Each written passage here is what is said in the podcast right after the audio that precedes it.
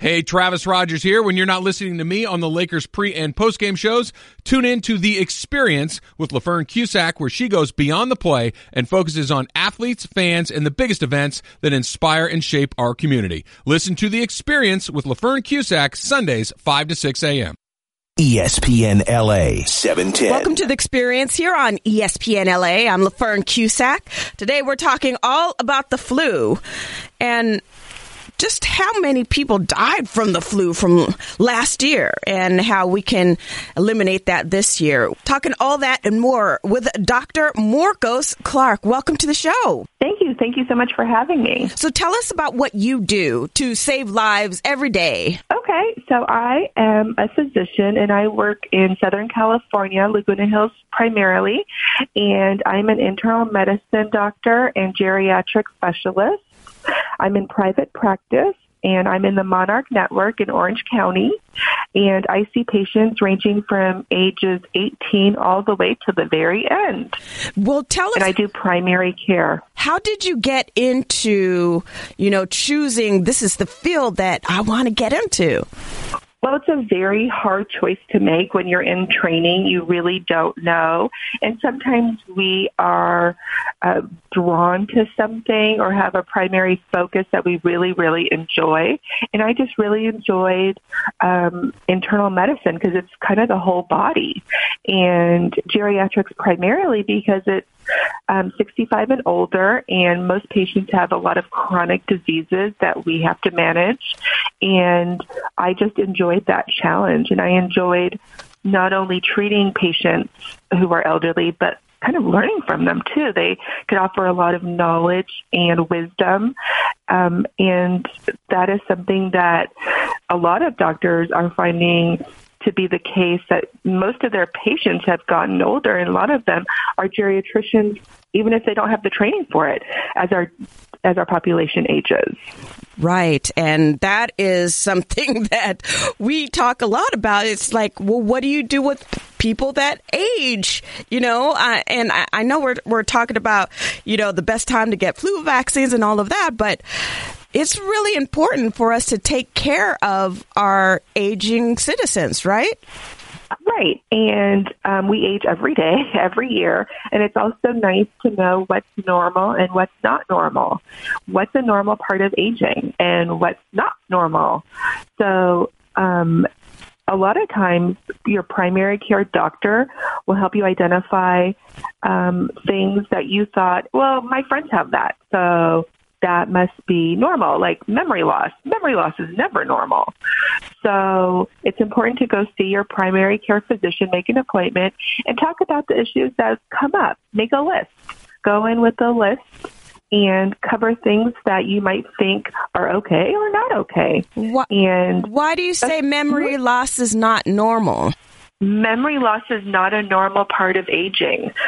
So that could be the start of a cognitive impairment or other disease process. Delayed recall is a normal part of aging. So taking time to remember something is normal, Oh. but not remembering it at all is not normal. Oh, I see.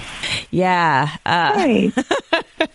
well, uh, I know you. There's all these, you know, health pills out there that say your memory. You know, and then it's like, oh, Right. I mean, those, yeah, the FDA doesn't really regulate that. So if you have a pill, a magic pill that we don't know about that's out on the market, most of the times it's very suspect mm-hmm. and not necessarily true. But you can make that claim if you're not FDA regulated. and there's also something that we know in medicine called the placebo effect. yes. So we know that if you take a sugar pill for, I don't know, depression, you might end up feeling better after the first pill. That's called the placebo effect. So it's really important to know what works and what doesn't work and make an appointment with your providers and your primary care doctors. Um, in Monarch, we get in patients very quickly. Same day appointments are very easy to get. So it's important to seek help when you wonder about things that are on the market. Right. And how effective they are or how safe they are. Right. And a lot of that, a lot of the nutrition that we need, it really comes in our food. Isn't that correct? Correct. So if you have a very healthy diet, you could stave off disease, chronic diseases like diabetes, or even help protect you against the flu. So we're coming up on the flu season. So if you have a very healthy diet and you stay active physically, then you can prevent something as simple as a common cold or preventing the flu. Well, tell tell us when is the best time to get the flu vaccine? So the CDC and primary care doctors recommend getting the flu vaccine now. So October and November are the perfect months to get the flu vaccine. The flu vaccine takes about two weeks to become effective and it will last you, if you get it by the end of October, it should last you through the peak of the flu season. Now, the flu season peaks in January and February. So you don't want to get it too late, but then you also don't want to get it too early because there is no flu booster. So it's one shot, one, in, one dose per year to prevent the flu vaccine for that season and what types of flu vaccines are available? I know I know that every year there's a different strain. So right. So there's about a dozen different flu vaccines that are available every year, and most um, patients end up getting the injectable form of the flu vaccine. Now, last year, there was not another option. The only option was getting an injection. This year, the CDC has reformulated the nasal spray vaccine. However, you have to be very uh, cautious when using the nasal spray because it's not for everybody. For example, it is only for those healthy patients between the ages of 2 to 50. So if you're older than 50, you should not get the nasal spray vaccine, and it's called FluMist. Why is that? Well, because it's a live attenuated virus. So you're getting the live version of the flu vaccine versus getting an injection is a killed virus. So there is no active in, uh, virus in that vaccine, and that's far safer. Now there's different formulations of the injectable flu vaccine. So two of them were actually not grown in your typical eggs. So I don't know if you know that, but the vaccine is actually the vaccine is actually manufactured in eggs. Mm-hmm. However, this year two products are not grown in eggs. So it is thought to be more effective, but the CDC doesn't recommend one over the other. There's also a trivalent vaccine and a quadrivalent vaccine. So there's three strains versus four strains. And the CDC again does not recommend one over the other. They just recommend that everyone receive the flu vaccine, especially seniors over the age of 65 and your doctor will let you know if you need to have the high dose flu vaccine, and those are for your high risk senior population or those with um, chronic disease processes or lung disorders so it's really important to talk to your primary care physician if you wonder which one to get, and they'll help you decipher which one is the best or more effective one for you. How can they tell what strain is coming out each year, or can they? That's a great question. That's a great question, Thank and you. they do their best. because I'm like, how can they know that? right. They examine the the trends coming from the West and they examine them and look for the most common strains and they do their best to get the right combination. And sometimes they get it right and sometimes they don't. Last year they didn't get it right. And last year there was a mutation and the vac- most of the vaccines did not cover a certain strain, the H3N2 strain. And so we had the very deadly flu season last year. Right. So Right. And you just have to also be aware that no vaccine is 100% effective. Most vaccines are 40 to 60% effective against the flu. So even if you do get the flu, just know that if you have the vaccine, the flu will be less um, strong and it'll you know, take the edge off most of your symptoms. So don't feel bad that you got sick regardless of whether or not you got the flu vaccine. So Dr. Morcos Clark, can you tell us like why how did they get it so wrong last year? Well, there was a mutation in in um, one of the strains, and it, there was a drift, and it was, you know, it led to a more severe flu season. But we don't really know that until we're into it. Oh. So we just try our best, and the CDC monitors the the outbreaks and. Mm they follow it closely and hope for the best for next year. Now, you talked about the nasal spray versus, you know, getting an injection. So when I heard you say, you know, you know, be careful about the nasal spray, it for me it was like, oh, I'm definitely going to get the flu. Is that true? Can you get the flu from vaccines? You can, and the nasal flu spray is not for pregnant women. So if you're pregnant, you should not get that vaccine. So for example, when I was pregnant, um, my OBGYN offered me and really insisted that I get the vaccination and it was an injection. So if you're ever really concerned, just get the killed virus and that's the injection form. Okay. And then when you had your baby, did, your baby had to get the flu vaccine. Is that correct? Right. Right. So your pediatrician will vaccinate the baby. Actually, you, they end up getting two um, in, two shots for to protect protect against the flu. So they also have. Um, you know, your protection when they're in utero from you and the vaccine that you have received. So it's very important to see, you know, uh, your recommended uh, primary care physician or pediatrician and know what is needed to protect you against these common illnesses. Right. And how effective is the flu vaccine in preventing us from getting the flu? You know, like I know you talked about that, but you know, more people can get it or you know, people say, "Well, I didn't take the take the uh, vaccine last year and I didn't get the flu. I took it this year and I got the flu. Right. So, like I said, the vaccine is really not 100% effective. It never really is. It's between 40 to 60%.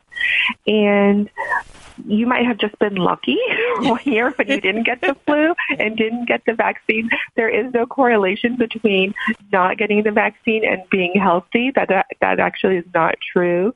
And the CDC really does recommend that everyone should get vaccinated against the flu. Now, what are some signs and symptoms of the flu? Because I know some people are like, "Oh, my stomach hurts. I got the flu." Right.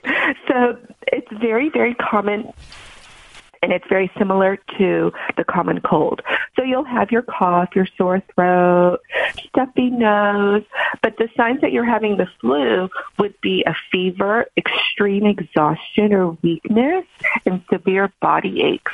And that could come on really quickly. Mm-hmm. So the common cold, you might feel like you're getting it over the course of a few days, but the flu, once you get it, it might hit you really, really hard very, very quickly. And you'll know because you'll have a fever and body aches. You want to stay in bed. And that's exactly where we want you to be. We want you to stay in bed, stay home, drink plenty of fluids, rest, and don't mingle with the general population. Do not go to work. Do not go to your sporting events. Do not, you know, if you if you're a soccer player, don't go to soccer practice because then you very well may be infecting the rest of the soccer team mm-hmm. and your coach and those who come out to see you play. It's really not worth it to spread your illness around. Isn't it funny how like I was I was watching this um, this documentary on people in London how they're when they they get sick they're like they stay home and make sure that they take care of themselves versus the US where we're like oh we got to be champions. We got to go to we got to go to work. We got and then we end up oh absolutely. spreading it to everybody else. And if you call in sick to work, we all know we have to bring in a doctor's note. You can't come back without your doctor's note. And it's so important, especially during the flu season, is if you have a fever, you stay home and you should probably not go out. The CDC does not recommend that you go out unless you're fever free for 24 hours. So mm-hmm. no fever for 24 hours without the use of fever reducing medication.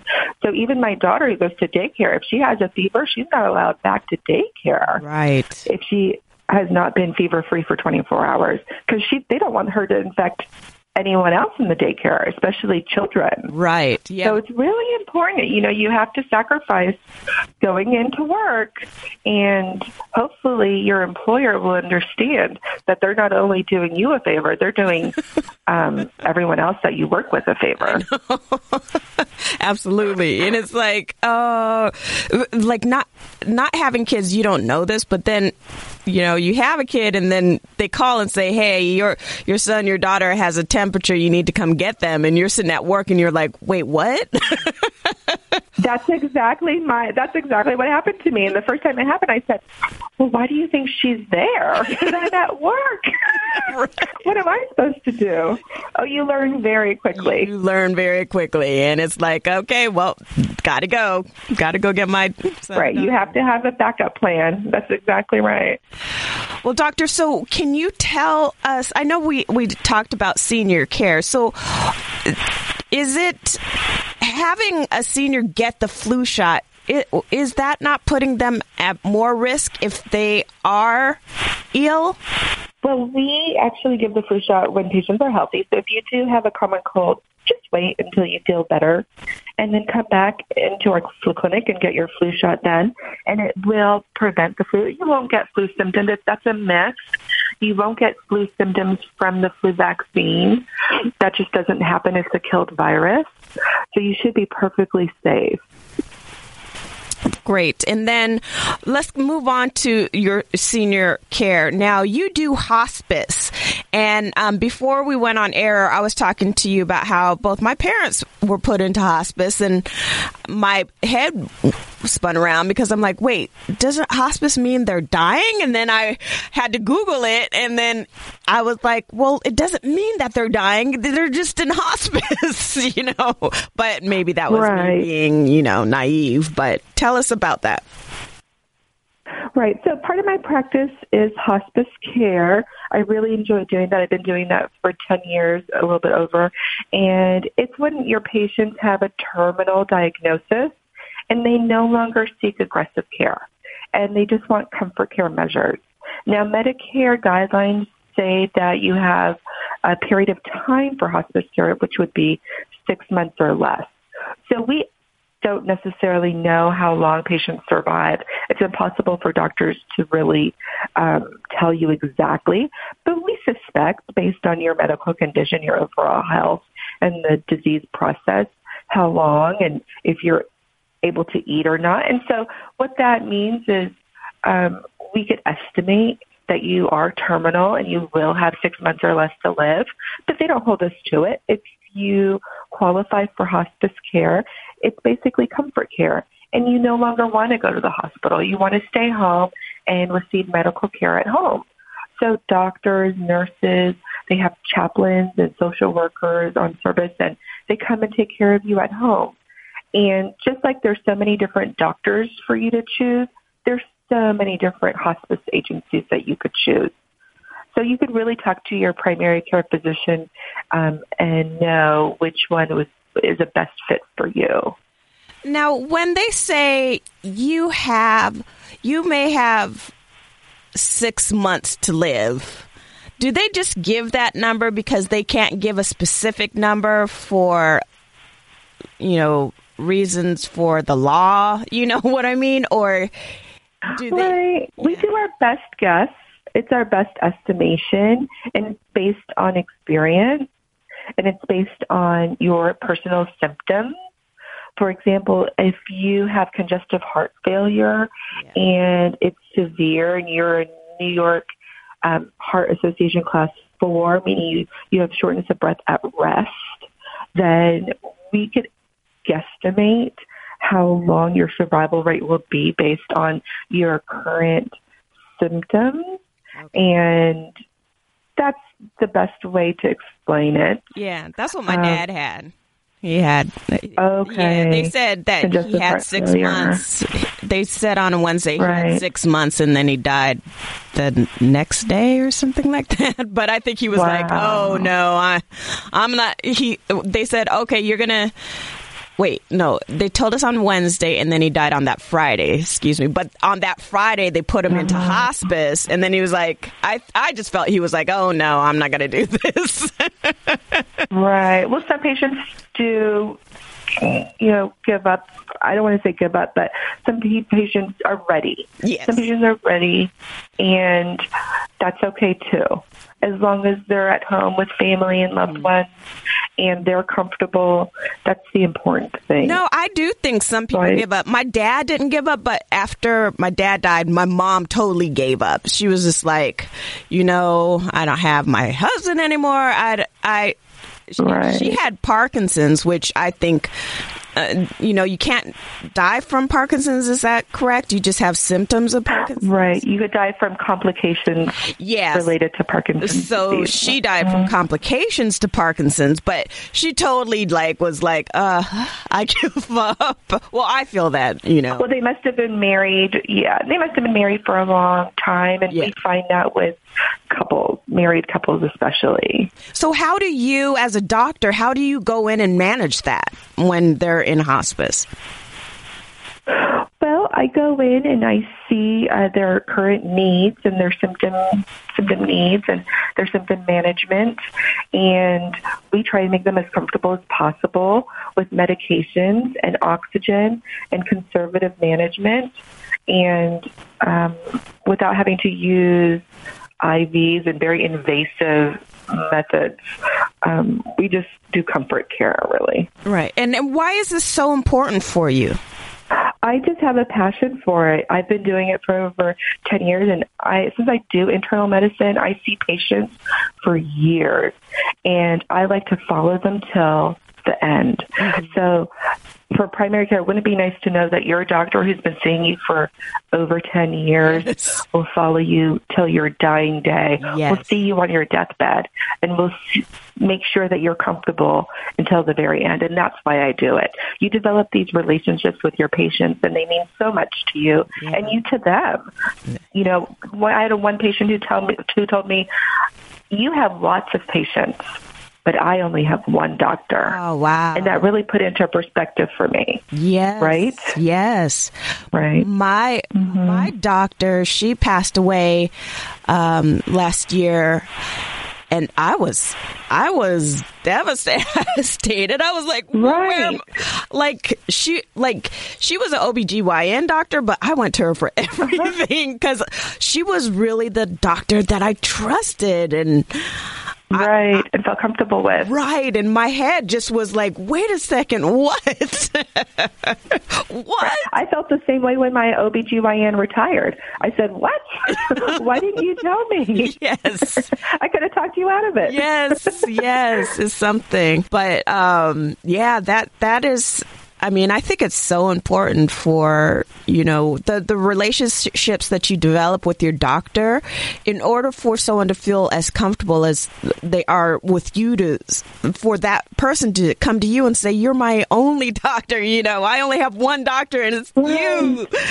I, I mean, Right. That really stuck with me. Yeah. Yes.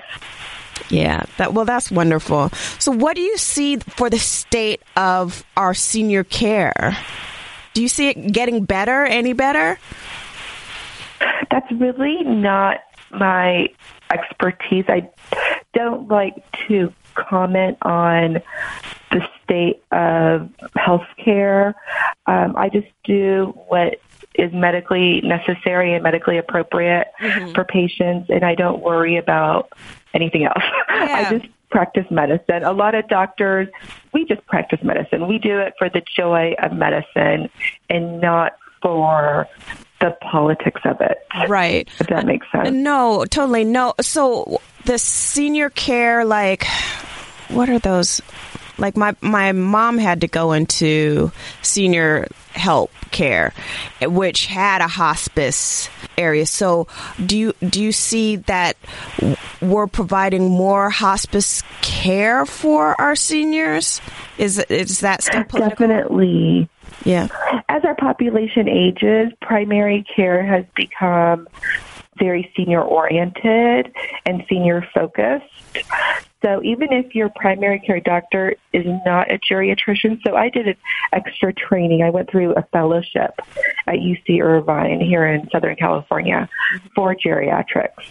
And that was extra training that I took to help take care of the senior population. Now, even if you didn't have that training or didn't do a fellowship, you still become quickly adapted to taking care of seniors based on your population that is aging and um, the patient population that you see. So we like you have so many different choices in primary care doctors. In Monarch, we have over, I think, 10,000 primary care doctors that you could choose from. You have so many other different hospice choices. Um, not that I want to promote any one, but I work for Care Choices. So your doctor will let you know which one they work closely with or which one the you know they know the nurses or they know that you'll get excellent care with this certain organization um, that's kind of the direction. You have a choice. You know that your every doctor should give you three choices and then you interview them and see which one fits or which one you like and which one matches your wishes and your end of life goals. You everyone has end of life goals. Mm-hmm. What is your outlook on how you want to finish this life of ours? With a Right? party. right I told my husband Right. that already. I'm like, I want a party. I don't want a funeral. I want a party. That's so nice. That's a great. That's a great way to look look at it. Yeah. That's another reason why I chose geriatrics because when you're ready to go, you're ready to go. Most seniors are. You know, they. I had a 102 year old who used to come to me Wow. and say, "I can't believe I'm still here. Why am I still here?" And I said, "I don't know, honey." And she said, "I bet you all my friends think I didn't make it." Because all her friends, you know, are Right. up in heaven, That's and here she is. hilarious. Oh my God, she must have not made it. right. She must have So I love that attitude. Yeah, yeah, absolutely. Well, uh, Dr. Morcos Clark, can you give us some uh, tips of staying healthy during this flu season and what we need to do? Right. So the number one tip I have is to get the flu vaccine. Go out and receive your vaccination in the months of October and November. Avoid contact with people who are sick. And if you yourself are, sick, stay at home. Let the fever break. Stay at home at 24 hours after the fever. Don't go back into the general population. Make sure you wash your hands frequently and avoid touching your mucosa, like your nose and your mouth and your eyes, because germs can spread that way. Hmm, those are very good tips. Thank you so much.